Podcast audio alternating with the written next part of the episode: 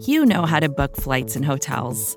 All you're missing is a tool to help you plan that unbelievable travel experience. That's why you need Viator. Book guided tours, excursions, and more in one place. There are over 300,000 travel experiences to choose from, so you can find something for everyone. And Viator offers free cancellation and 24 7 customer support for worry free travel. Download the Viator app now and use code Viator10 for 10% off your first booking in the app. Find travel experiences for you. Do more with Viator.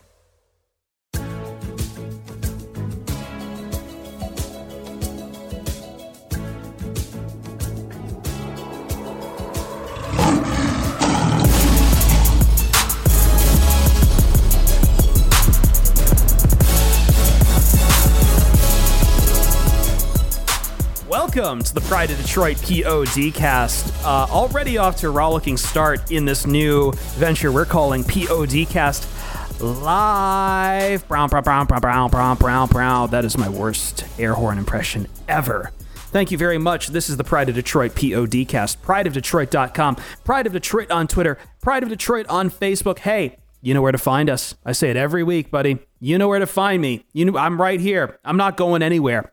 12 plus years, you still can't get me out of here. I'm still sitting here talking about the Lions. So laughing and having fun as we sit here on the Pride of Detroit PODcast to make Lions football fun for you. Don't need to do that much though. When there's a win, baby, just win, baby. And guess what? The Lions are undefeated now. Oh, 1 and 0. Facts don't care about your feelings. That's not a loss there. I'm Chris Perfett, your adequate host.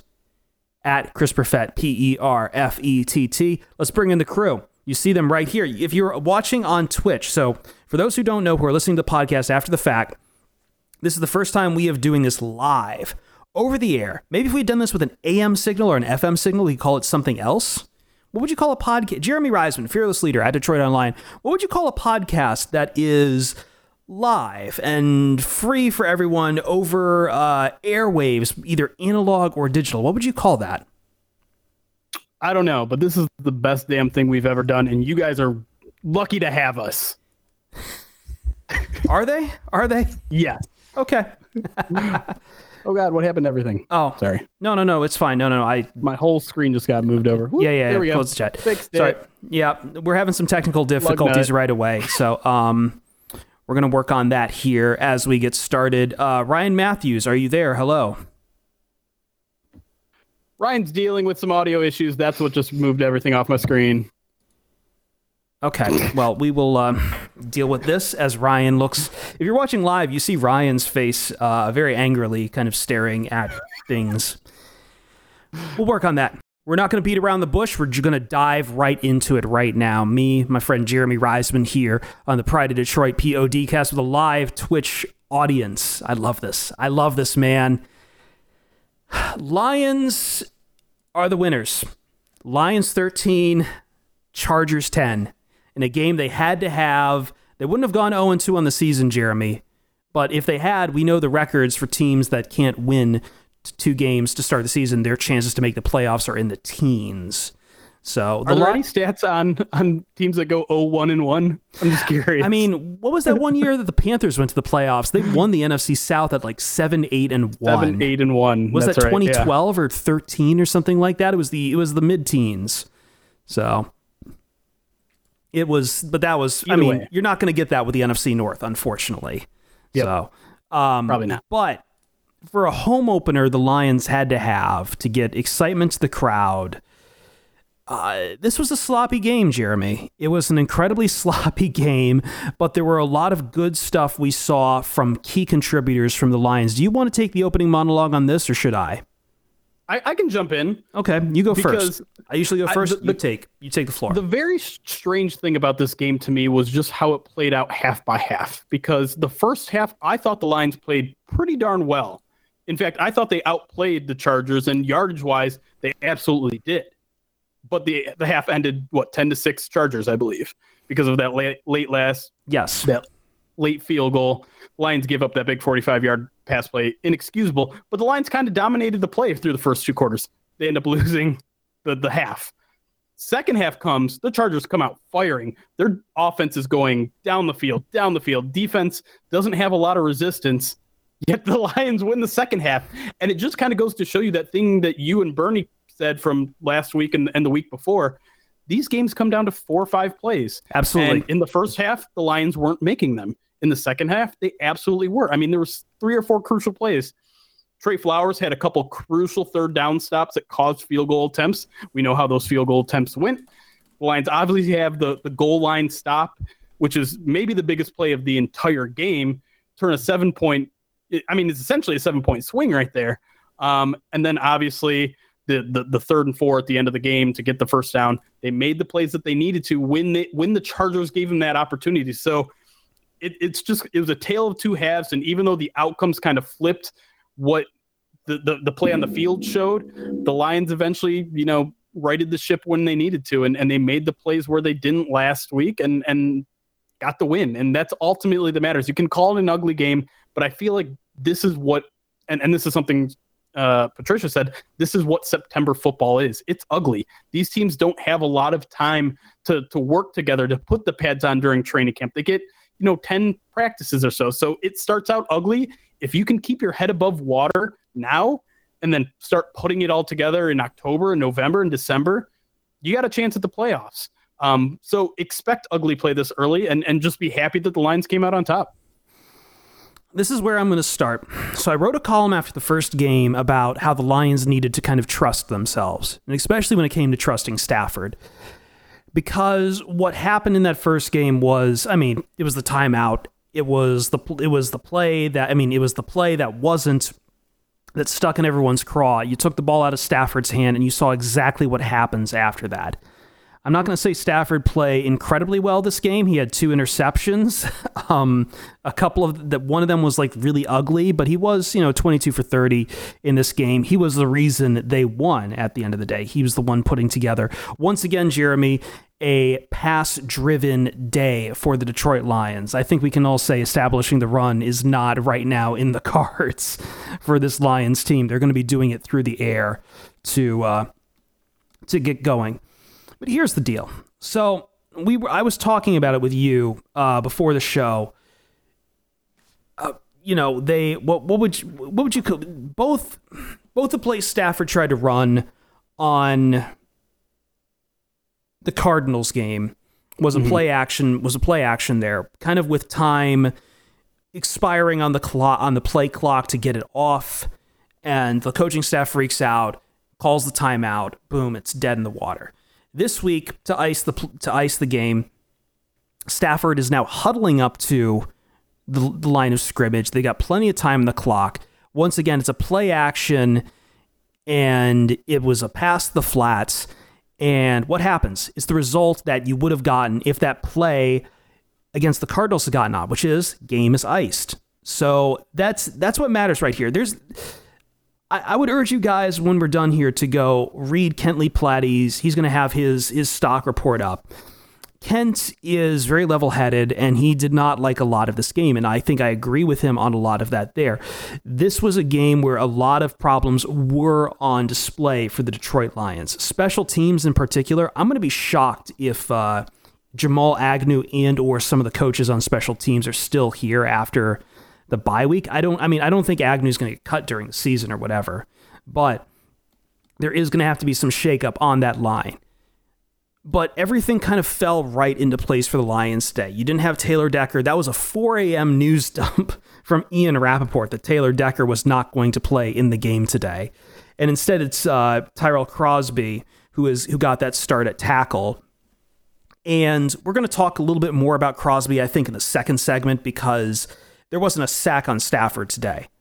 Massive improvement on the offensive line, straight across. Huge storyline. Huge storyline. Huge storyline. Darius Slay is another storyline that was both hot and cold there. I mean, he had to guard Keenan Allen, so that's that is not a small a small ask at all. But Stafford was the reason they won this game today. Him and Kenny Golladay put together a hell of a performance. Kerryon Johnson joined in as well for the touchdowns. Kenny Golladay, I still don't know how he got his ball in that ball into his hands into for that touchdown pass. It was on such a tight window that I just kind of smacked my gob around a little bit. It I mean, it, was a absolutely perfect pass from Stafford. Yeah. And and if I can jump in a quick little thing on Stafford, mm-hmm. and, and like I said, we'll get more into the nitty gritty in the second segment here, but I thought it was a fantastic game for him. And I know people are going to be like, what are you talking about? He threw two interceptions and two second half interceptions, and, and they were bad ones. I'm not going to defend the passes. Um, it's interesting. Stafford, after the game, he said the first interception, I'd throw it again. I'd, I'd, I'd try to make a better throw, but I'd throw it again. I want to take those deep shots. And to me, that shows that's that's a really important thing that he said because you know we're all talking about Darrell Bevell going to run the ball a bunch, but Stafford saying like I'm I'm unleashing. If I see Kenny Golladay in one on one with no safety coverage, I'm uncorking that. You cannot stop me, and that kind of tells me like the days of Jim Caldwell conservative football might be over in terms of offensively. And and we've we've seen this team go into shells in second half and be a little conservative on offense, but when they're playing from behind or in the first half, Stafford's going to take his deep shots, and he doesn't care what you think about. Yeah, I think the question remains: Can they play with the lead still? But that's that's a that's a question for another day if they ever get a lead again.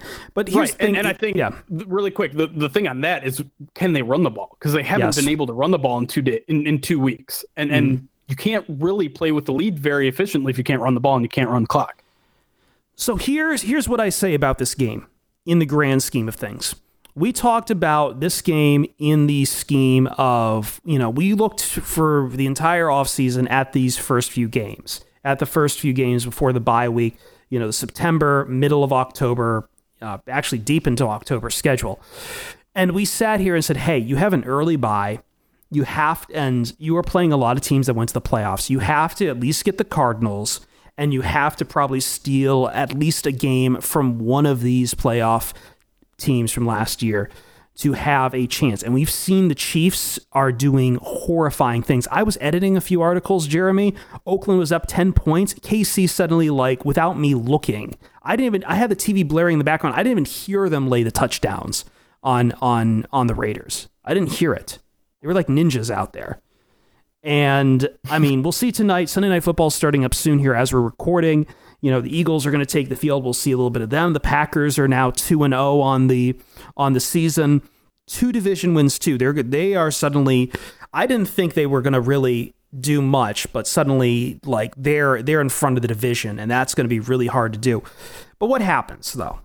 You get a tie in in in Phoenix and suddenly the whole script's out the window. We're panicking a little bit. So what do you have to do in that situation? You have to go out and you have to steal a game from someone. And look, the game was not pretty, but the Chargers made a lot of mistakes too. The Chargers had a lot of banged up positions too. In the past, we would see the Lions maybe fail to capitalize on that. They did capitalize here. And I think that speaks promise, along with the symbolic notion of Stafford being able to get off that play action to ice the game.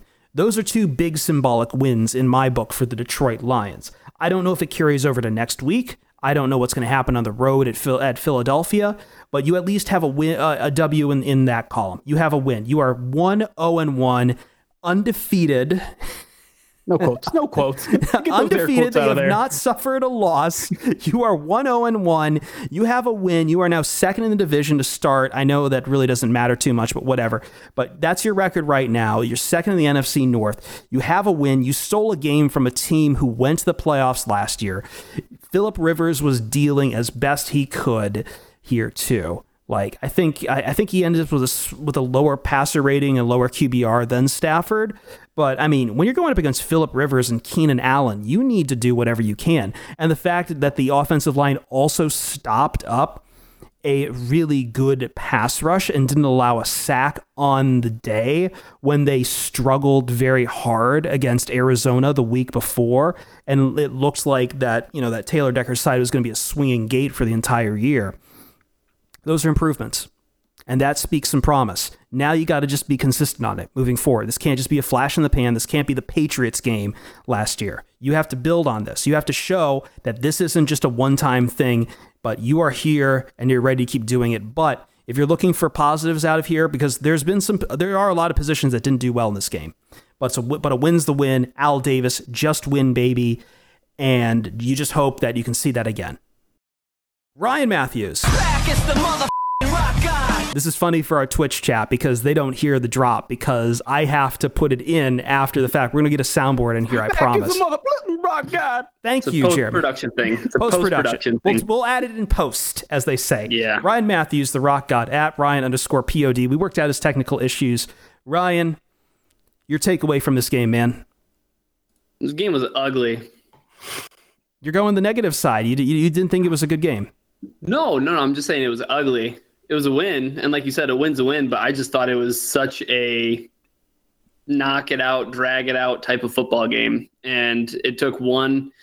It took one ultimate mistake from Philip Rivers for the Lions to to escape with this one. I mean, I, I think I think the entire game can be kind of categorized. It can be summed up with turnovers, costly turnovers by the Ch- Chargers, mistakes that they made, the the goal line play that Tavai made, the fumble that he forced, the interception from Darius Slay. Like those two mistakes, those two miscues, the Lions were able to capitalize on them, and uh, it it ends up just being a nasty, ugly 13 to 10 win. Didn't really seem like the Lions played well enough to to win that to win this game, but sometimes it doesn't matter. You know, I, it was just a sloppy game. I, I think that's what I mean by ugly. I think it was a really sloppy game. A couple of Yeah. turnovers from Stafford, a couple of turnovers from the Chargers. It ends up just being one of these sloppy, ugly games, and it's nice to see the Lions come out on top in one of those games for a change. And and here's the thing I, I want to warn us against going for, and it's it's it's the dumb narrative that the Lions didn't win, the Chargers lost the game, and and I mean if, if you want to get into semantics, maybe maybe you can make that argument, but he, I I just want to like stress that the Lions made big plays in big moments, like the fumble on the goal line. That was a forced fumble. It wasn't just, Yeah. you know, the, Big the play Chargers coughing Slay, up the ball he was back.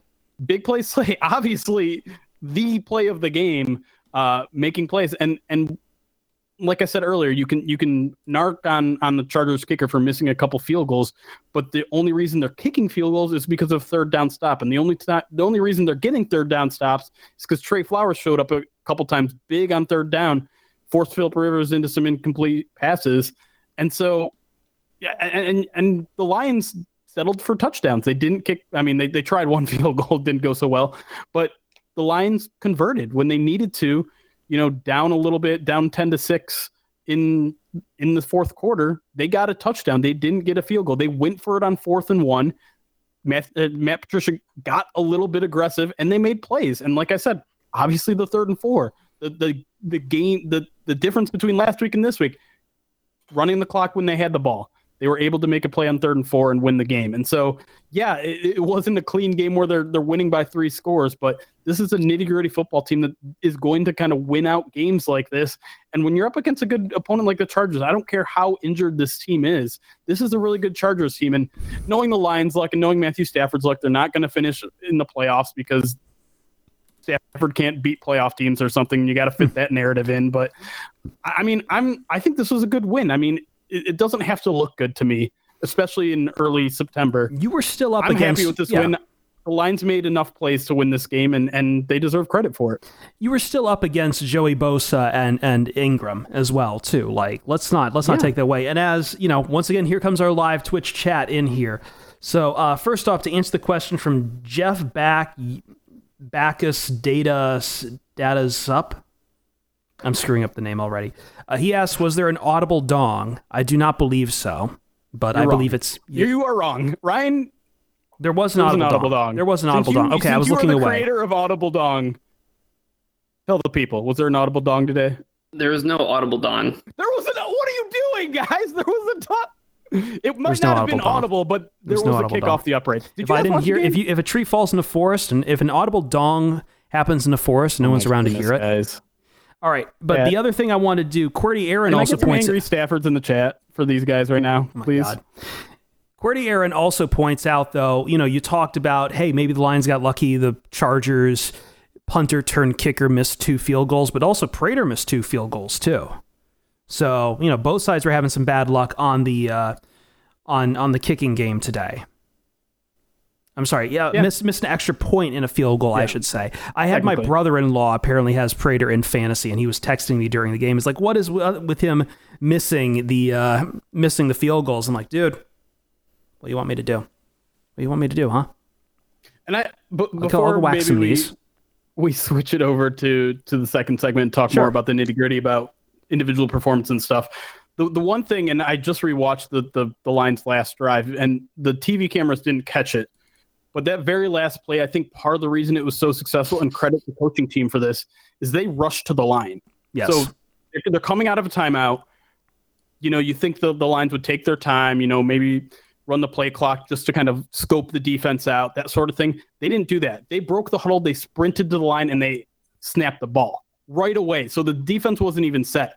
So when you run that play action, the Chargers are kind of like in this stunned moment. And that Stafford said afterward, afterwards, like, we caught him sleeping. That's why the play worked. Mhm. And so I think the coaching staff deserves a big credit for someone who's very, very critical of the coaching staff after last week.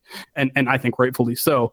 They get a big plus for that last play because I think that it was brilliant to just like catch him off guard, rush to the line, get that play going. And and obviously when you rush a play like that, sometimes you might screw up. You know, rushing yourselves that that much uh, can can cause some sort of dumb mistakes. It can cause a false start. It can cause someone to run the wrong route or whatever. If you're not, you know, taking your time to go and do it. So so credit to the players too. But I just thought that was a really small moment that made a big difference in, in the biggest moment in the game. We're starting to get into the weeds, so I do want to take a break here. As you say, Jeremy, let's get on to round two, where we talk about individual performances and uh, really get really get in there deep into this right now. I know Sunday Night Football is now going on. Some of our Twitch chat is watching that. we'll be right back. We're going to dive into the deeper stuff in this. We're going to talk, obviously, so many questions already about Tyrell Crosby, probably the big standout here. But we're also going to talk about Darius Slay, one of the winners from today. And we're going to talk about a guy who was absent from the field, but I think his absence speaks volumes to what might happen moving forward. And more outstanding plays here as we move along on the Pride of Detroit POD cast. You guys stick right here.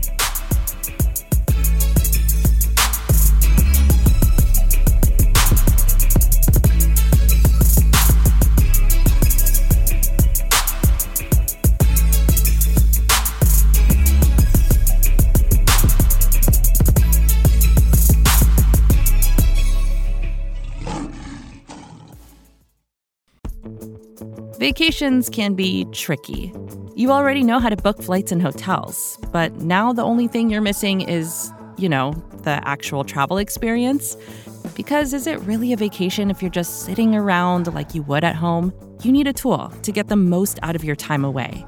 That's where Viator steps in. You can book guided tours, activities, excursions, and more in one place to make your trip truly unforgettable. Viator has over 300,000 travel experiences to choose from. Everything from simple tours to extreme adventures and all the niche, interesting stuff in between. So you can plan something that everyone you're traveling with will enjoy. Real traveler reviews give the inside scoop from people who already been on the experiences you're considering, so you can plan with confidence. Free cancellation helps you plan for the unexpected. And 24 7 customer support means you can travel worry free. Download the Viator app now and use code Viator10 for 10% off your first booking in the app. Find travel experiences for you. Do more with Viator.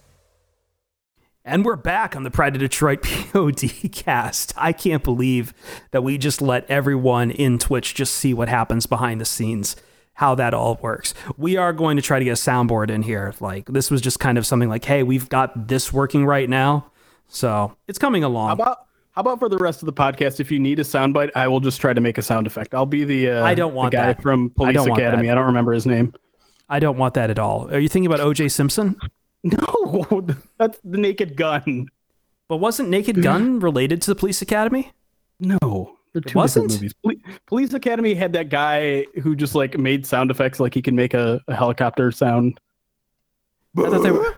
Sorry, I I was requested to do the Tim Allen sound, so I did it. Oh boy. This was a terrible idea. All All right, th- welcome to the fir- welcome to the first and last Michael PODcast live.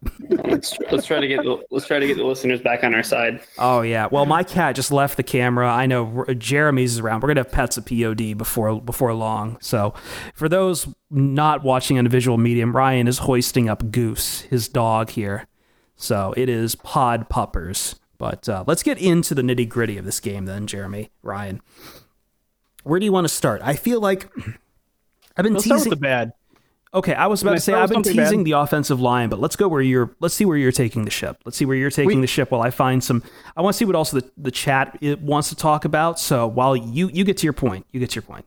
I think everyone, when I said let's start with the bad, I'm guessing everyone can guess where I want to start. Mhm. And it's Where's special that? teams. It's special teams. Of course it is. Mm, Special I wasn't going teams to start there, but god awful today. Jamal Agnew uh, got benched eventually. Matt Patricia says he still has faith in Agnew, but had to make the choice at, at the time. And I I don't think anyone's going to fault him for putting Danny Amendola in the game. Danny Amendola actually looked kind of good returning the ball, but it's not just Jamal Agnew. It, it was obviously Matt Prater had a rough day today.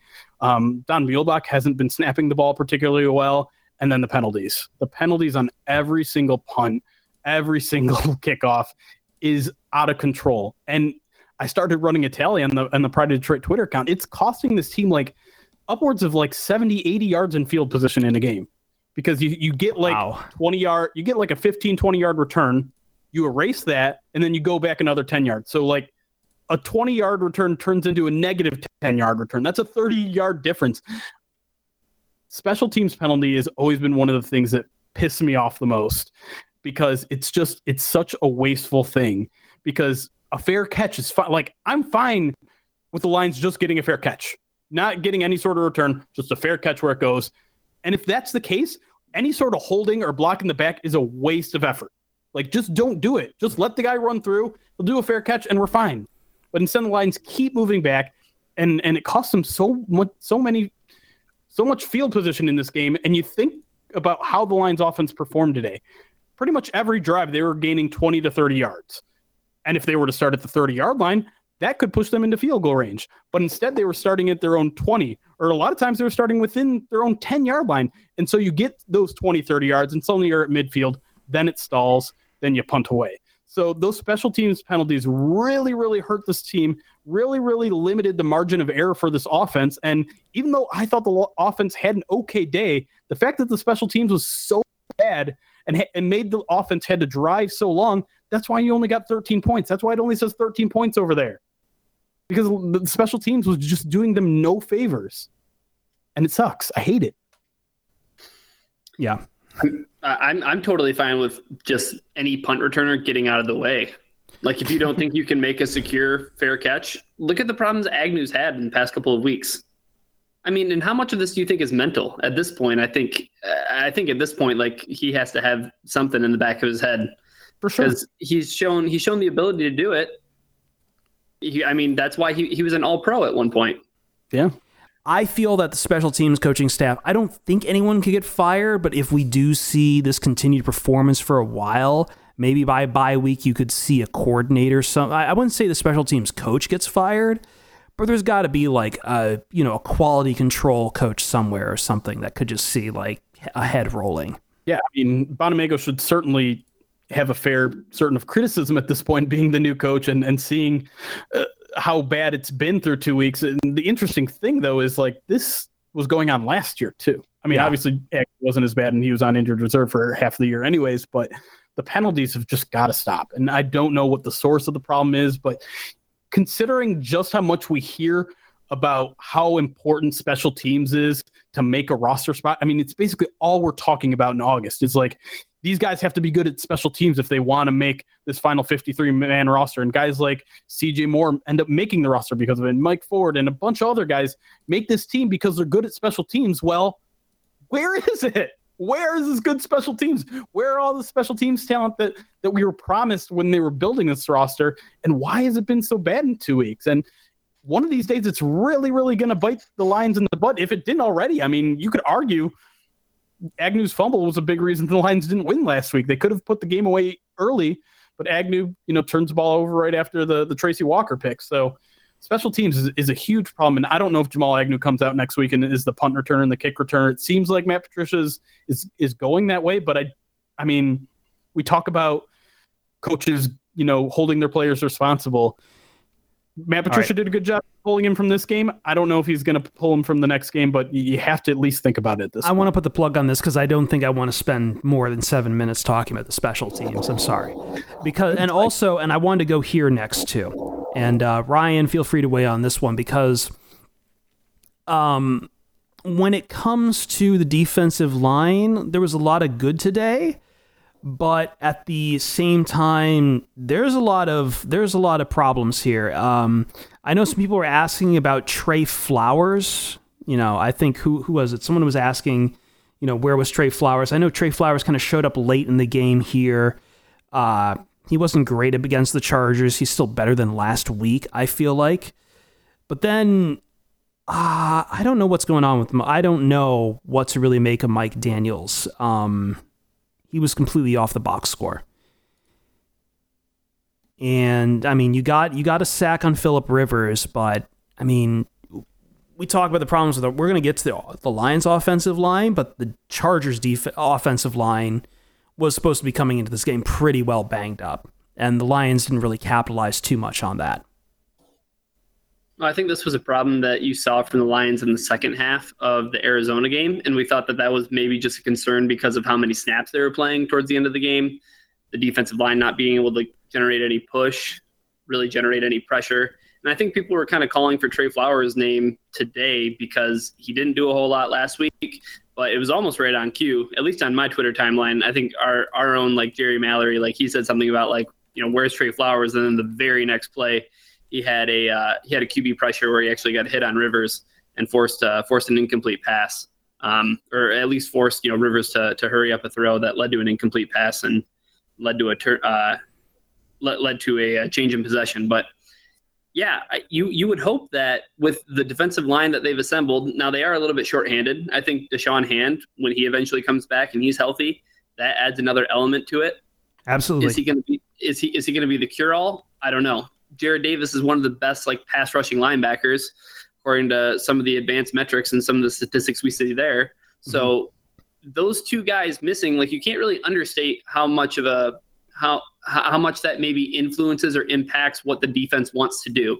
Maybe they end up playing a little bit more of this like coverage game where they don't want to try to risk and, and run too much pressure. Uh, hopefully once those guys get back, maybe we see a little bit of a, a, different Lions defense. But I agree, Chris. I think it is a little bit of a concern that even with some of the names that they do have right now, you know, Trey Flowers, who they went out and spent a ton of money on, getting Mike Daniels, A'Shawn Robinson, Damon Harrison, these guys should be doing a little bit more. I mean, even even just in terms of you know table table pass rush, and look at what the Chargers were able to do on the ground today. 25 carries for 137 yards. Yep. 5.5 yards a carry, and that's even with the Justin Jackson run that got called back. Right. You know what I mean? So that's a bit concerning because I think we all thought that that was going to be a strong point for this defense, right, Jeremy? Yeah, I mean, there's there's no question to me that the defensive line through two games has been the most disappointing unit on the team.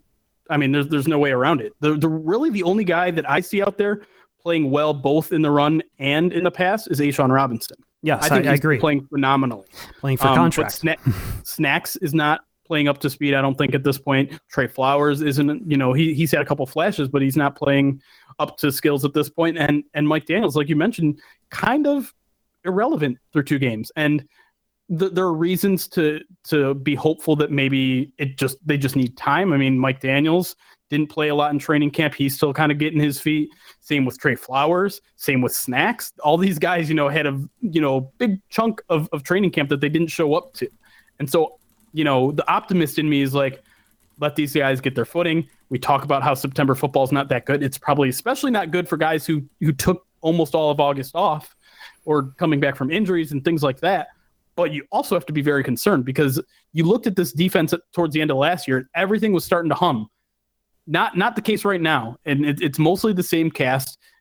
If if anything, it's even better than last year on, on paper. But these guys really need to perform better oh, because, I mean, you talk about the the identity of this team, who who they're supposed to be, what Matt Patricia is all about.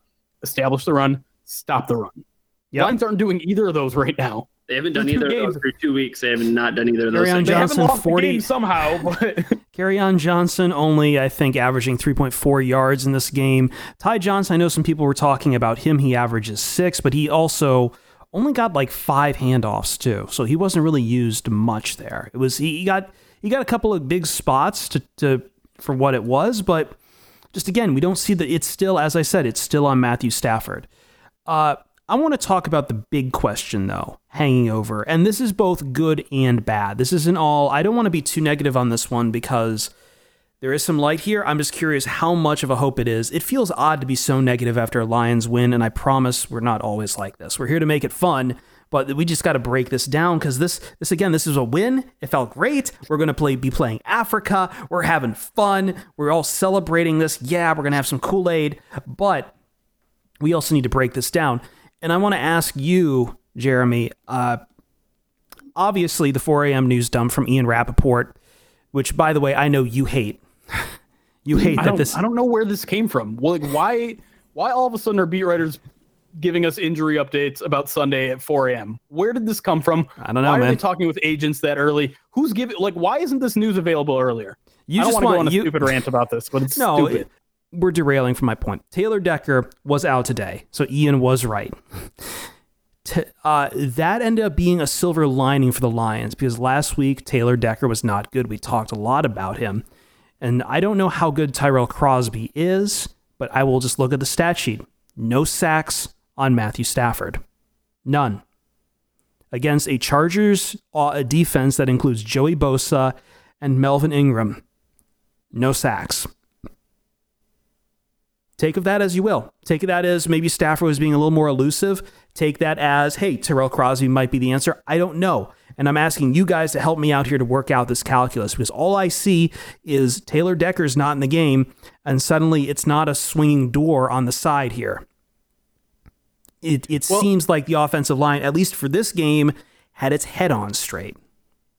here's here's what I'll say about this, and maybe this is reading too much into it, but I think, and I'm I'm not trying to take anything away from Tyrell Crosby, but can we give a lot of credit to Darrell Bevell for this, for game planning this, because they had Stafford on the move a lot. They had Hmm. Stafford, you know, moving the pocket. We we mentioned this during all offseason. We saw Stafford running a lot, you know, doing bootlegs, play action, um, shifting protection, moving tight ends over to to help protect that side of the field. Darrell Bevell deserves, I think, a lot of credit for for calling protection schemes that that that allowed because I want to be clear here. Tyrell Crosby is not better than Taylor Decker. He's just not. And that doesn't mean that Tyrell Crosby didn't have a better game than than uh, Taylor Decker did last week, but I think the Lions knew their fault in this game. They didn't necessarily know in week one that that uh, Decker was going to shit the bed. Pardon my French, but they knew they were they were in a big mismatch in week two with Tyrell Crosby, and so I really think you have to give a lot of credit to this coaching staff. Again, I, I hammered this coaching staff in week one.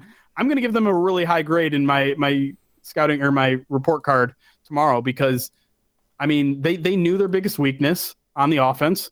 They made it so it wasn't a weakness. They kept, they kept Stafford clean, which is something we very rarely get to ever say. Ever. And for them to do that against two of the best pass rushers in the league, against a, a left tackle making his first NFL start at that position, that that has a lot more to do than just Tyrell Crosby playing well, which he did, to be clear.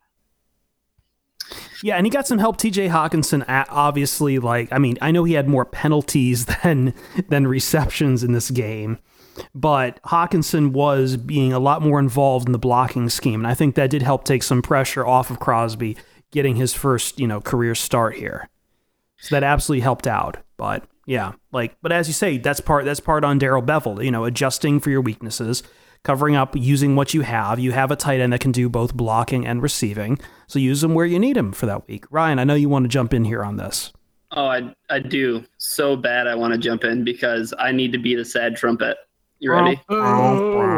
What did I do? It's awesome that Darrell Bevell was able to put together this game plan that kept Stafford upright, kept him free from ever hitting the turf, no sacks. That's great. However, at the same time, why are the Lions only able to run for 94 yards? It's true. Yeah. Kerryon Johnson, once again, we keep talking about him being the big feature back. I feel bad for anyone who has him in fantasy. He got you a receiving touchdown. Kerryon Johnson was more productive through the air today than he was. So you're maybe not as bad if you have him in fantasy. He had a touchdown, through, but that was through the air. On the ground, less yards than he had in the air. 47 through the air on two receptions. As I said, 3.4 yards per carry average on 12 carries. Yeah, and, and three 3.4 yards per carry when look at what the Chargers gave up to the Colts in the previous week. You mm-hmm. know, when they played when they played the Colts, and I mean the Colts are over 200 yards. Yeah, they do. They do have a pretty good rushing rushing game there, uh, and and they proved that. I think their offensive line is one of the better one of the better units in the NFL because they they ran the ball up against the the Titans today too to the tune of you know 34 carries for 167 yards and 4.9 yards per carry. But last week, like you said, Jeremy, 203 yards on 33 rushing attempts, 6.2 yards per carry. I think that that was one thing that we I think that was one thing we were looking forward to is that hey, you know what, the Lions might be able to establish the run you know the two things that Matt Matt Patricia has preached, and I think that what's maybe best to come out of today's game. I think the best takeaway is that the Lions their game plan hasn't worked through the first two weeks, yet they still don't have a loss. And there's a lot of bad there's a lot of bad September football. And if the Lions can get that out of their system and they can get this offense to a point where it's a, it's it's accomplishing the things it wants to accomplish, it wants to focus on time of possession. It wants to be able to run the football. It wants to be able to be efficient and effective in in in that in that sense. Being one zero and one, it, it could be a lot worse. It could be much worse. And I, I think Chat had a good point. I don't know who it was. Sorry, but um, sometimes having a successful run game doesn't necessarily mean running for 150 yards. Sometimes it just means making the defense stack the box and being able to run play action effectively. That that is somewhat true, but at the same time, this team, like we mentioned before, when they're playing with the lead, they're going to have to be able to run the ball, and they mm-hmm. haven't shown that they're capable of doing that yet. And so I do think, yeah, this is this is the run blocking is definitely a big concern, and I'm not entirely sure what's going wrong there. I'd like to kind of take a closer look this week, maybe, and, and figure out what's going wrong there who's not doing their job right. And sorry, my dog is biting my finger like crazy because he was in his crate for nine hours today. But uh, I I I do think this is a major concern that the Lions aren't able to to do the two things that they want to be able to do. And you know, against better teams that aren't so mistake prone, um, they're going to run into some troubles. Yeah, so let me get to two guys real quick on the positives. I know we've just gone 20 minutes just again harping on it like this is a, you know, a a loss or something. But two positives, real quick. Uh, you know, it wasn't as big of a day for Hockenson. As I said, he had to do a lot more blocking, but that was by design. Kenny Golladay, hey, or as I said, should say in the words of Terry Bradshaw, Kenny Galloway, Galloway. Thinking about the links, I guess. I guess. Um, Golladay, I mean, we keep going on and off. I, I know, Jeremy, you're about ready to dive in and say, hey, get the jersey. No. Never. Oh, I was about to say, yeah, that. yeah, we know about you in jerseys, actually. um, also, real quick, we haven't gotten to Darius Slay. Good. I now, wanted to talk about him. Yeah, this is this is a bit double headed because up until that interception, I wasn't going to say Darius Slay was having that great of a day, but who who the hell has a great day covering Keenan Allen? Right. yeah. Like I, I I know I know this is a big thing of consternation with Slay, but you're not going to shut down a receiver like Keenan Allen all the time. Keenan Allen's too good to be taken out of a game completely. Like he did but, limit him. He, yeah. Go on, Jeremy. And here's the thing I want to say is like I saw a lot of people saying, you know, towards the the end of the fourth quarter before Slay had the game winning interception, saying like, "Ooh, Keenan Allen is eating Darius Slay's lunch," and "Oh my God, Darius Slay isn't the guy he used to be. He's he's fallen off. He's he's hit the thirty wall. Blah blah blah blah." I thought for the first quarter and a half, those two were going head to head. Keenan Allen was targeted 15. Keenan Allen was targeted 15 times. He only caught it yep. eight times, so a little over 50 percent. He, I mean, for I, I understand watching the game and how it felt like the Lions would get the Chargers into third and longs, and Keenan Allen would ba- bail them out. So it felt like he was making a bit of impact on the game, and he was. But when you kind of mm-hmm. zoom out and look at the whole picture, like Kenny Golladay had a much better statistical day. He had a bigger impact on the game, and it's so, more efficient. yeah, he was more efficient with his yardage, and, and on those plays that that Slay was getting beat, which you know it did happen. He was usually in the, in the position at least to make the play, to stop, you know, a, a 10 yard gain from turning into a 15 yard gain. And, and, I think in a lot of times he was in a good position to even make a play on the ball. Just Keenan Allen's a really good guy, really good player. He's going to get his yardage. There's no corner in this league that's going to stop him completely. And so I think Darius Slay did as good of a job as you can pretty much expect. And the fact that he topped it off with a game winning interception shows to me that big play Slay. Obviously, it's not going to be, yeah, it, it's a, it's a big day for Slay, and it might not be his best PFF grade. It might not be his best statistical day, but this is the kind of performance that you can expect out of Darius Slay. He'll he'll limit big guys to not put 150 on you, and then he'll eventually make the big play. And so I'm completely fine with his performance today. Yeah, as, as Garrison48 also points out, one of uh, Keenan Allen's big reception, Slay wasn't even on him at that point. So Slay right. wasn't shadowing him the entire day, he was shadowing him most of the day.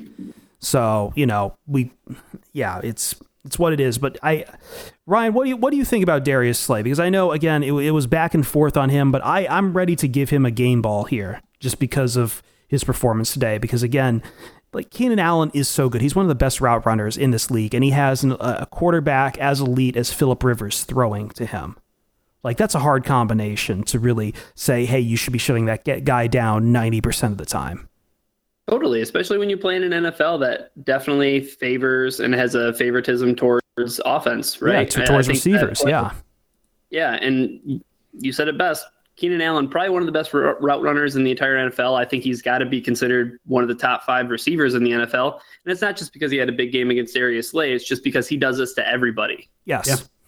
I, I, I, don't think wor- he's he's done worse to, to other people yeah, I, I, don't. I don't think that there's there's a corner in the league that can necessarily keep up with Keenan Allen. However, at the most important time, Darius Slay made the biggest play of the game, and that's Absolutely. why he has the nickname, right? So big play Slay. I, I think you have to give your hats off to him because holding Keenan Allen to eight catches for 98 yards, it's still something impressive. Like he could have easily done more.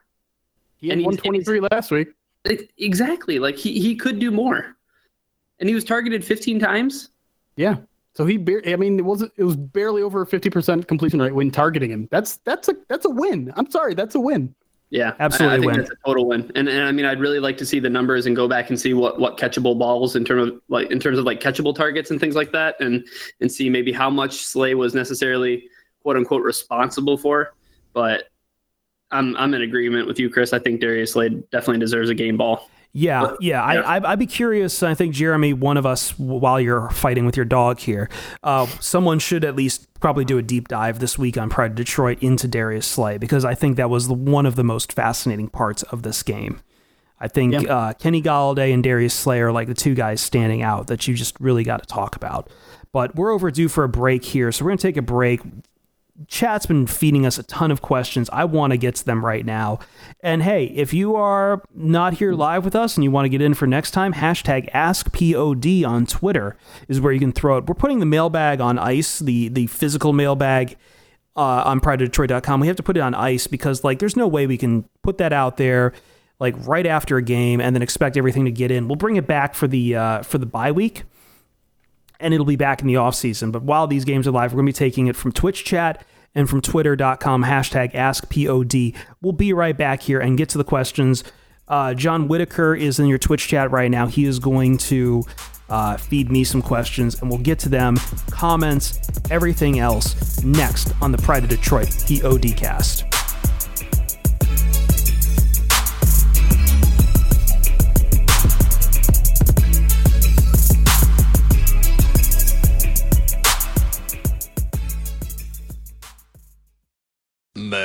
Mail time. Mail time. Mail time. Mail time. The mail's here.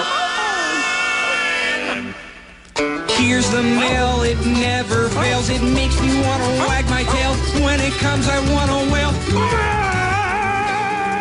Mail time. Hashtag AskPOD. As always, to get your questions in. What, Jeremy? What? You're throwing up your hands there my dog didn't chase the, the toy that I oh okay. great. Wonderful. Um, before we get into that someone pointed out in the chat and uh, once again thank you guys for being my eyes and ears even though you lead me astray because i'm a giant idiot. I want to talk about this since we were talking chargers lions we might not get to the uh, to this again. By the way shout out to blues clues. You know we use their theme their old theme in oh, here. They're coming back. it? can we sing it together? Absolutely not. Please? maybe I can I be blue? Can I like do the bow bow bow? No, okay, sure. fine. Let's let's let's try to do this in sync. This is going to be terrible. Ready? Ryan, you don't look ready. We're what singing the for? Blues Clues theme, mm, the, the male theme. Mail I don't know time. it. Mail time. Mail time. Mail time. Here's the, Here's mail, the mail, it never fails. It makes me wanna wag my tail. When I come, I wanna wail. oh my god, this is so good. Shut up, Ryan. Have fun. I could barely hear Jeremy now. We actually originally when we started this podcast, it was Alex Reno going mail at the at the end. It was, and every time I listen to the podcast, when I when I listen to it back on the off chance, I always am anticipating hearing him, and when I don't hear him, I get really sad. I lost it. I lost the clip. That's what happened. I have to go back to one of the older podcasts and just clip that whole thing out. So, but Alex isn't even here. He's persona non grata. So what am I? What am I even doing? Um, real quick before you get into the mailbag, and now that we've just done this, that abomination that will live on forever, Melvin Gordon on Twitter. Uh, Dear Lions kicker, ha ha ha, drinks on me after the game. Crying emoji, crying emoji, crying emoji. And then quote tweet from from Quandre Diggs, drinks on me for yo kicker, nice doing business. Melvin Gordon, ha ha ha, hope to see ya again, my baby. Super Bowl. We'll see you. Sign him next year, man. By then. I, I love this, man. I love this. That's It's great. exactly what I want to hear out of Melvin Gordon. I want him to play a little bit of the heel right now. Absolutely, man. Like, I mean, I don't think the Chargers sign him. Austin Ekeler had 66 yards on the day, but I mean, you put a loss on the Chargers record, maybe he gets him back to the table. I don't know, but I want to see that. That's funny. Should should Melvin Gordon be tweeting during games? Yeah, he's supposed to be playing. I just don't know. I mean, what what what what like what interest does he have in paying attention to like what the Chargers do? Shade. Cloud. Yes, it just it just seems so weird to be like a teammate from the sidelines when you're choosing to not play. And I'm 100%. I'm yeah. I'm always 100 percent in the I'm holding out of playing football because I deserve as much money and as, as I should get paid. Mhm. And as the market dictates, so I'm 100% in Melvin Gordon or in um, uh, Yeah, Melvin Gordon's camp. Melvin Gordon's camp. I almost said Melvin Ingram. I'm like, whoa, No, don't do that. lots of Chargers. Anyways, so I'm 100% in his camp. However, just like what it, it it just seems like it just seems weird that he'd be tweeting during the game. All right, let's uh, let's start with some questions now. Um, let's start with H. DeJong asking us from the Twitch chat. Based on his usage, how would you rate Ty Johnson's performance today? I was I was very impressed to be honest. I was first of all a little surprised that the Lions used him as much as they did. Um, five carries, thirty yards, basically as many carries as CJ Anderson got. I mean, CJ Anderson did not play a role in this game, and I think everyone is starting to have some flashbacks to LeGarrette Blount in, in terms of how CJ Anderson is playing, and I don't think that's necessarily fair to CJ Anderson given how bad the offensive line has been blocking. But um, Ty Johnson's a weapon. And I think you have to consider at this point that maybe he's going to also be a special teams weapon because he, I believe, he was in on kick returns in the in the second half after Jamal Agnew stuff happened. So the Lions recognize him as a weapon. They recognize J.D. McKissick as a weapon. They have a lot of interesting weapons in that backfield that I think they're going to utilize more and more as the season goes on. My question or, or my eagerness is I just want to see two of those guys out on, on the field at the same time. It's a thing that we we screamed about last year too, right? Like having Riddick and having Kerryon out there at the same time. I want to see some Kerryon and JD McKissick. I want to see some Kerryon, some some Johnson and Johnson. Give me some Kerryon and tie. Some baby powder. The- Give me some baby powder. I mean, Powder my that, that that's the that's the more that's the uh, more innocent version of Johnson and Johnson. I'll just say that they've been in the news for other stuff. Um, anyway, Let me We've been. Yeah, I what? think we've been pounding the table for that, Jeremy, for years. Though we wanted Abdullah and Riddick. But if there's one person that might actually fulfill those, I feel like it might be Darrell Bevell because I mean, could could an offensive coordinator be more popular than Darrell Bevell is right now? Even I mean, even though the team scored 13 points today, I feel like still everyone feels pretty good about him. And even though he basically called the timeout in week one, Yep. Speaking of week one, let's get to this question from Cordy Aaron, one of our subscribers on Twitch. Uh, is it weird that I felt better about how we played against the Cardinals than how we did against the Chargers? Um, no, I think I'm with you. yeah, Um, defensively, we definitely played a better game uh, against the Cardinals. You know, fourth quarter aside. Offensively, I, I don't think you could even make an argument that they were better uh, against the Chargers. I just think, I mean, strength of opponent, right? Mhm. I mean, I, I I'm not like I kind of said in the whole first segment, I'm not displeased with how the Lions played. It was a little sloppy at times, but they they played hard against a, a I think a really really good opponent. I mean, this is a Chargers team that went 12 and 4 last year and you know, they're probably going to win 10 games again this year as well, assuming the wheels don't completely fall off with injuries like they they seem to might be already happening, but um no, I, I think the Lions definitely played a cleaner game, looked a lot better in, in week 1, but some of the same things that we saw in week 1 mostly Darrell Bevell and and I think I think Lions had good secondary play in this game as well, even though it doesn't quite show up on the stat sheet as much as it did last week. Um, I think there there are certain connecting things that make week one, week two, um, you know, good overall performances. But I think yeah, I think week one was probably a better performance overall. We got a question here from Nuge Good. What is your favorite hot dog place? Locally, I think my favorite hot dog place. We've we've discussed this before on the podcast. Have but we? Yeah, I'm a Lafayette Coney person. You're a Lafayette. I haven't since coming out to, to to to LA. I haven't gone to Pink's yet. I know that's like the big famous place here. Jeremy is Pink's hot dogs. I just I'm just not a big hot dog guy. I'm really not. Me neither. I did have a burrito, a hot dog burrito at Pink's, Oh which my- was good because it was essentially just a burrito with the hot dog stuffed in the middle. But Why wouldn't you Um, just get real meat in the in that burrito instead? yeah, I mean, yeah, that's that's a great point because hot dogs are bad. Unless hot Sorry. dogs are like che- hot dogs have to be cheap. That's my problem. Is like if I am going to go with a bottom tier meat, and hot dogs are bottom tier meat. I'm sorry, they are. You've got to make them cheap for me. I don't want to spend a lot of money on a hot dog. If your hot dog is the same price as a as a cheeseburger, I'm gonna go get that cheeseburger. That's a better that's a better quality of meat. I know what's in Chuck. I don't know what's in a hot dog. It's a fair point. It is truly a fair point. But just because I don't know what's in the hot dog, I don't know what goes into the hot dog making process. When you smother a bunch of Detroit style coney chili on it, and you put some mustard on it, you put some onions on it, it kind of falls into the background. It's like that's, like it's the best kind of hot dog. The best kind of hot dog is the one that kind of just goes under the radar. But imagine Does doing it- that with any other food, right? I call it the car defense, where like I don't know how a car works, but it works and it gets me to places. I don't know what's in a hot dog, but I guess sometimes it's edible. And Hey, both are when- greasy. I'm telling you, when you have the vehicle covered in coney chili and mustard and onion, I don't care. I, I know where it's going to take me eventually. Okay, actually, To a maybe this is mechanic. the mozzarella stick defense because the hot mm. dog itself Oh, and the no. mozzarella stick are not good, but you're shoveling good food in through the hot dog or the mozzarella stick. Marinara sauce? Yeah, I would eat a spoonful of marinara sauce. Okay. Delicious. Um, yeah, we've actually got some more questions about food now. I know Steve's Tabor's chiming in. La Pumas in Rochester has some incredible conies. Haven't been to that one.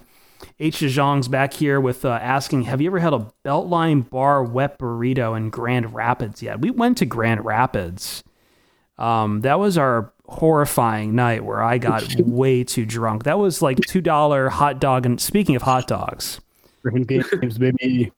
Griffin's game two dollar hot dog and beer night with a trip to found to the founders uh, tap room afterwards. Mhm. Didn't end well for some of your boys, and by some I mean me. That wasn't recorded. We recorded Ryan in Punta Cana. Grand Rapids was my Punta Cana. It just was never recorded. I've never had, never partaken in the Beltline food. I've never been, I've never been there before when I've gone out to Grand Rapids. Because it seems like every time I go to Grand Rapids, I just stick with what I know is going to make me happy. Griffin's game, cheap beer. Over to Founders afterwards. Mm-hmm. It's No, not a devil dancer sandwich anymore. That was uh. Yeah. oh. Now you jump into a question here. Yeah, yeah, yeah. you- I was about to pull up a next question, but if you want a question, by all means, this mailbag is open for everyone. I, I think Cram has an interesting question. Cram Yeah. 903. Uh, thoughts on the safety play today? Seems like Walker was targeted last week in the fourth quarter and got targeted some today. Diggs seemed a little up and down. Yeah, I, I mean, Tracy Walker gave up one of the first big plays of the game, that downfield pass to Austin Ekeler. Um, got bit on a double move. I think he's still learning in terms of coverage and sort of deep coverage. he had a really, really, really good read on a, I think it was a screen pass, or maybe it just was like a, a pitch to the outside. I think he had a tackle for loss for three or four yards in the fourth quarter. So that was really good. And then Quandre Diggs, kind of the same story. Like he gave up one big play, the the one towards the end of the half or the 45 yarder where he he went for the interception when he probably should have played the the man and tried to break up the pass. Um, but he also I think had a tackle for loss himself on a on a well read screenplay. So um, as as you're going to get with safeties, you're gonna you're probably going to give up a big player too. But as long as you you limit them to one a game at most, then you're probably doing a fine job. And I would I would say they were both fine today, not great. Anyone feel differently? I'm just listening to squeak toy in your background. I thought I took the only one away that squeaked. Apparently, I have a second one. There's always more. Uh, we've got another question. I know a few people have been asking about the refereeing in this game.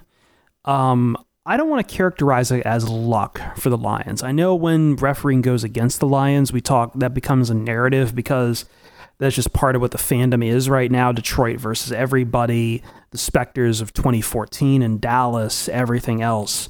Uh, look, you just got to roll with calls when it comes from the refs. Uh, if they get them in your favor, you get them in your favor. It's it's not a skill. It's not random. I don't like. I don't want to call it luck. We just watch. We just watched probably the most egregious non-roughing the passer called as roughing the passer in that Bears Broncos game.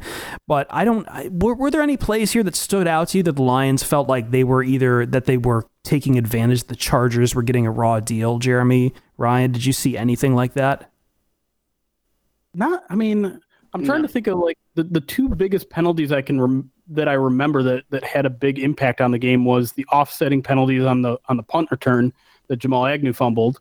Um, that was obviously a big break for the Lions, but um, I, I couldn't tell you whether the, the penalties were, were good or not. And then the other one being the pass interference play on Darius Slay um, late in the game that I think the Lions considered challenging. Um, I think that one might have gone against the Lions and not favorable in their favor. I can't really think of an uh, of an example of when the the refs made a call that that looked to be poor that went in the Lions' favor. Maybe I'm just forgetting it, but um, I to me, I don't think the refs played a huge factor in this game. I think uh, I think that the teams made plenty of mistakes on their own. Yeah, I'd have to agree with that. I, I didn't think that there was anything especially egregious. Then again, I don't think that there's anything especially egregious on my scale of bad calls and bad breaks for the Lions. Like it kind of like starts with like the Pettigrew thing, which is really weird, Jeremy. Like I heard, I think that there's one Lions beat writer. I can't remember if it was Rogers or if it was Mikey who mentioned that the Brandon uh, Pettigrew, the picked up flag against Dallas, is part of the Lions like montage that plays before games. Yeah, Why? there's a new video, Why? and I, th- I think it's part of the like we're tough and we've been through all this. Oh my Ooh, God! Spare me! Detroit Spare me! It was a really good hype video though. I I'd like to see it in full because you can't really hear the audio that well up in the press box. But um, I think you guys would enjoy it if you if you watched it, even even though it does have the Pettigrew play. It, it's not set to Kid Rock, is it? No, but they Is come out set of to- the Donald hold Trump up. Rock M mix up that they've I was been about doing to for the- say. Second question here: Is it set to "Till I Collapse" by Eminem? I don't think so. Okay. I don't know. I think I think it was just like it's like O Fortuna-ish kind of music in the background. I, I hate that. I hate that so much. I've been hating Saints fans for now almost half a year because they won't let this go. Like, just get over it. Just get like that. That's it too. 2014 was the last time I was like really mad about something that happened with the Lions. But like, please, for the love of God, stop doing this. This Detroit every. Four years ago, like That's like five, almost five now. Like, general managers ago. it's only one coach ago. You coward. you coward. All right. Um let me okay, let me collect myself a second. Um Oh my god. I'm just trying to find the question I had up a second before I started getting like really mad about uh about this kind of stuff. Uh okay, Red Wing Chris, if Stafford and Bevell keep this up, what are the chances he beats out Lamar Jackson for MVP? I mean, pretty low. I feel like I feel like the book's been written on Stafford, and from a narrative standpoint, that's not going to earn you a lot of MVP stuff. I also don't think that he is playing at an MVP level. Like as good as Stafford can be when he's on, you have to realize like what the game is right now in the NFL. and Stafford can have some of these games. I just don't. I I don't think it's a bias against Detroit. I just think that there's just there, there's options out there that just have the inside track. They're going to be more there in prime time and in bigger spots. But we'll see. We'll see. It might if he blows up. I, I would put the chances if we're doing random numerical numbers at like ten percent. That, that, honestly, that seems a little high to me. Maybe. And it, honestly, it, it really just comes down to wins, right? Like, Yeah. MVP award is, is the best quarterback on the best team pretty much all the time. So the Lions would have to go 13 2 and 1 or, or 12 3 and 1 or whatever numbers add up to 16. It, it's tough with ties now. Um, but yeah, they'd have to win a ton of games and Stafford would have to. I mean, he here's the thing like Lamar Jackson is what throwing four or five touchdowns a game. Stafford through what three last week and two this week.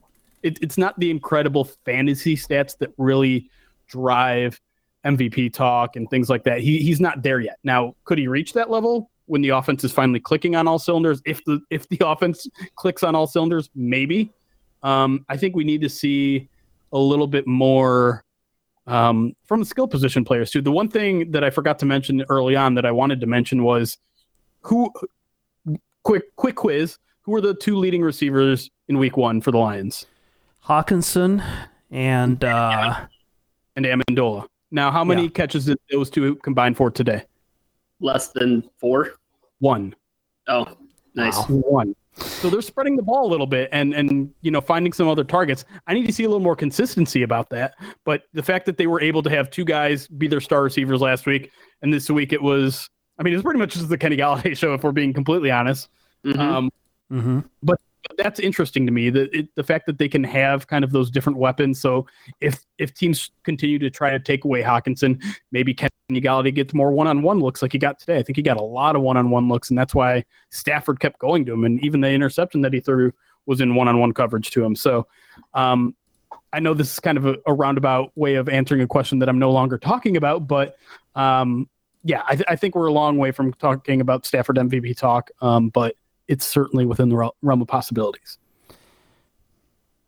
Okay, um, I'm trying to figure out who sent this question. I'm sorry. I think this came from our auto modder, and I don't know. I was waiting for John to like let me know what this is. Um, but we're gonna read it anyway. I think we'll try to get the name here pretty quickly. We got a question. Uh, seeing how the Pats cut, played the Chiefs and how they covered Hill in the playoffs, do you think the Lions have a chance to beat them? Definitely with Harris. Automater is a person. Okay, I thought it was just a bot. Um, the question is, do you think the Lions have a chance to beat them? Definitely with Hill being out. The Chiefs, Um, that is. I mean, I, I'm I'm of the belief, and I think Ryan said this last week. This team can beat anyone; they could lose to anybody, and and that does include the Chiefs. Um, I think the Lions secondary is good enough where they can take away some big players. Um, I think Darius Slay has proven that he can follow some of the best receivers in the league and at least limit them a little bit. Um, and and I thought today was another pretty good day from Rashaan Melvin. Um, so I think the Lions secondary can can potentially match up with the uh, a shortened bench with the Chiefs receivers, but um, it's not going to be an easy task because Patrick Mahomes is is a beast. Can and I just say, like, any- yeah, I was. I think I said this before in our pre in our pregame here while we were sitting here waiting for the stream to start. Jeremy, I was editing some articles, and Oakland was up ten points, and I turned around, and suddenly the Chiefs had put up twenty eight. Just I, I didn't even hear them score. Yeah. I had the TV blaring. I didn't even hear the touchdown calls. Like that. That's terrifying to me. The Chiefs I- are real. No, I mean, here's the scariest thing about the Chiefs. Maybe their best offensive weapon, not named Patrick Mahomes, Tyreek Hill goes out. Mhm. Chiefs don't miss a beat. Don't need to. They don't. Demarcus Demarcus Robinson. Demarcus Robinson was the guy today. They even had a touchdown get called back against Mecole Hardman that was uh that was like a cheapy holding call. And I know some people are going to say, "Oh, it was only 28 points on the Raiders." The Raiders, like that's a rivalry game for the Raiders. That was them coming off a win, wanting like that's the last time the Chiefs are going to play in Oakland. They the, the the the Raiders wanted to win that game. They were all out to prove something today, and the Chiefs tw- still like laid a bomb on them. It was 28 points on the road in the second quarter. yeah, in Oakland, in Oakland with a jacked up crowd. Demarcus Robinson. Yeah. How many how many of you had him on your fantasy team this week when he caught six passes for 172 yards and two touchdowns? Like this offense, it doesn't need Kelce had over 100 yards Hill. himself. It's it's scheming quarterback. Yeah. Yeah, Mahomes is real. I'm sorry. I know everyone he- was like, hey, he might fall off. No, he's not falling off. Oh my God. This is, uh, we can't stop him. He's become too powerful. Darth Angry Hippos asked, "What does Jarrad Davis add to the de- defense that we haven't seen so far?" Trying to determine if he plays 95 percent of snaps or is rotational now. Um, first of all, I I I think he plays 100 percent of the snaps when he's fully healthy. Mhm. I, I don't know Mhm. if there's a question of that. He's he's a play caller on defense. I think that's an underrated aspect. Devon Kennard has been taking up that role, but he's only done it a few times in his career. Um, and then as someone else in, in chat mentioned, speed. I, I think the Lions haven't been great about sideline to sideline speed, especially in this game. I think a lot of their run defense tackles that have been happening at or behind the line of scrimmage has really actually come from their secondary, their safeties. Um, I haven't seen a ton of splash phase spla- ah, splash plays from Tavai, from Christian Jones. Um, I thought Jalen Reeves Maybin was bad today, like legitimately bad today. Um, so I, I think I think this team will benefit, and I know I know all three of us have been very critical of Jarrad Davis in the past, but I still think that this defense needs him. I still think he brings an element that they don't have, and Ryan mentioned it earlier with his pass rush. Uh, there's been a lot of pass rushing woes with this team through two weeks. I think Jarrad Davis helps there too. I think that's it. Uh, as far as questions, we're kind of at 25 minutes here. So I think we should wrap it up here. I think this has been great. Uh, we're going to take a few minutes after the fact, still talk with uh, Twitch chat a little bit, but I want to turn on some air and I don't want to mess with my Yeah, AC. we'll, we'll But- unbutton our shirts a little bit. Oh, stop it. I didn't I didn't sign up for this. hmm All right, goodbye, everyone. See you Starside on the podcast.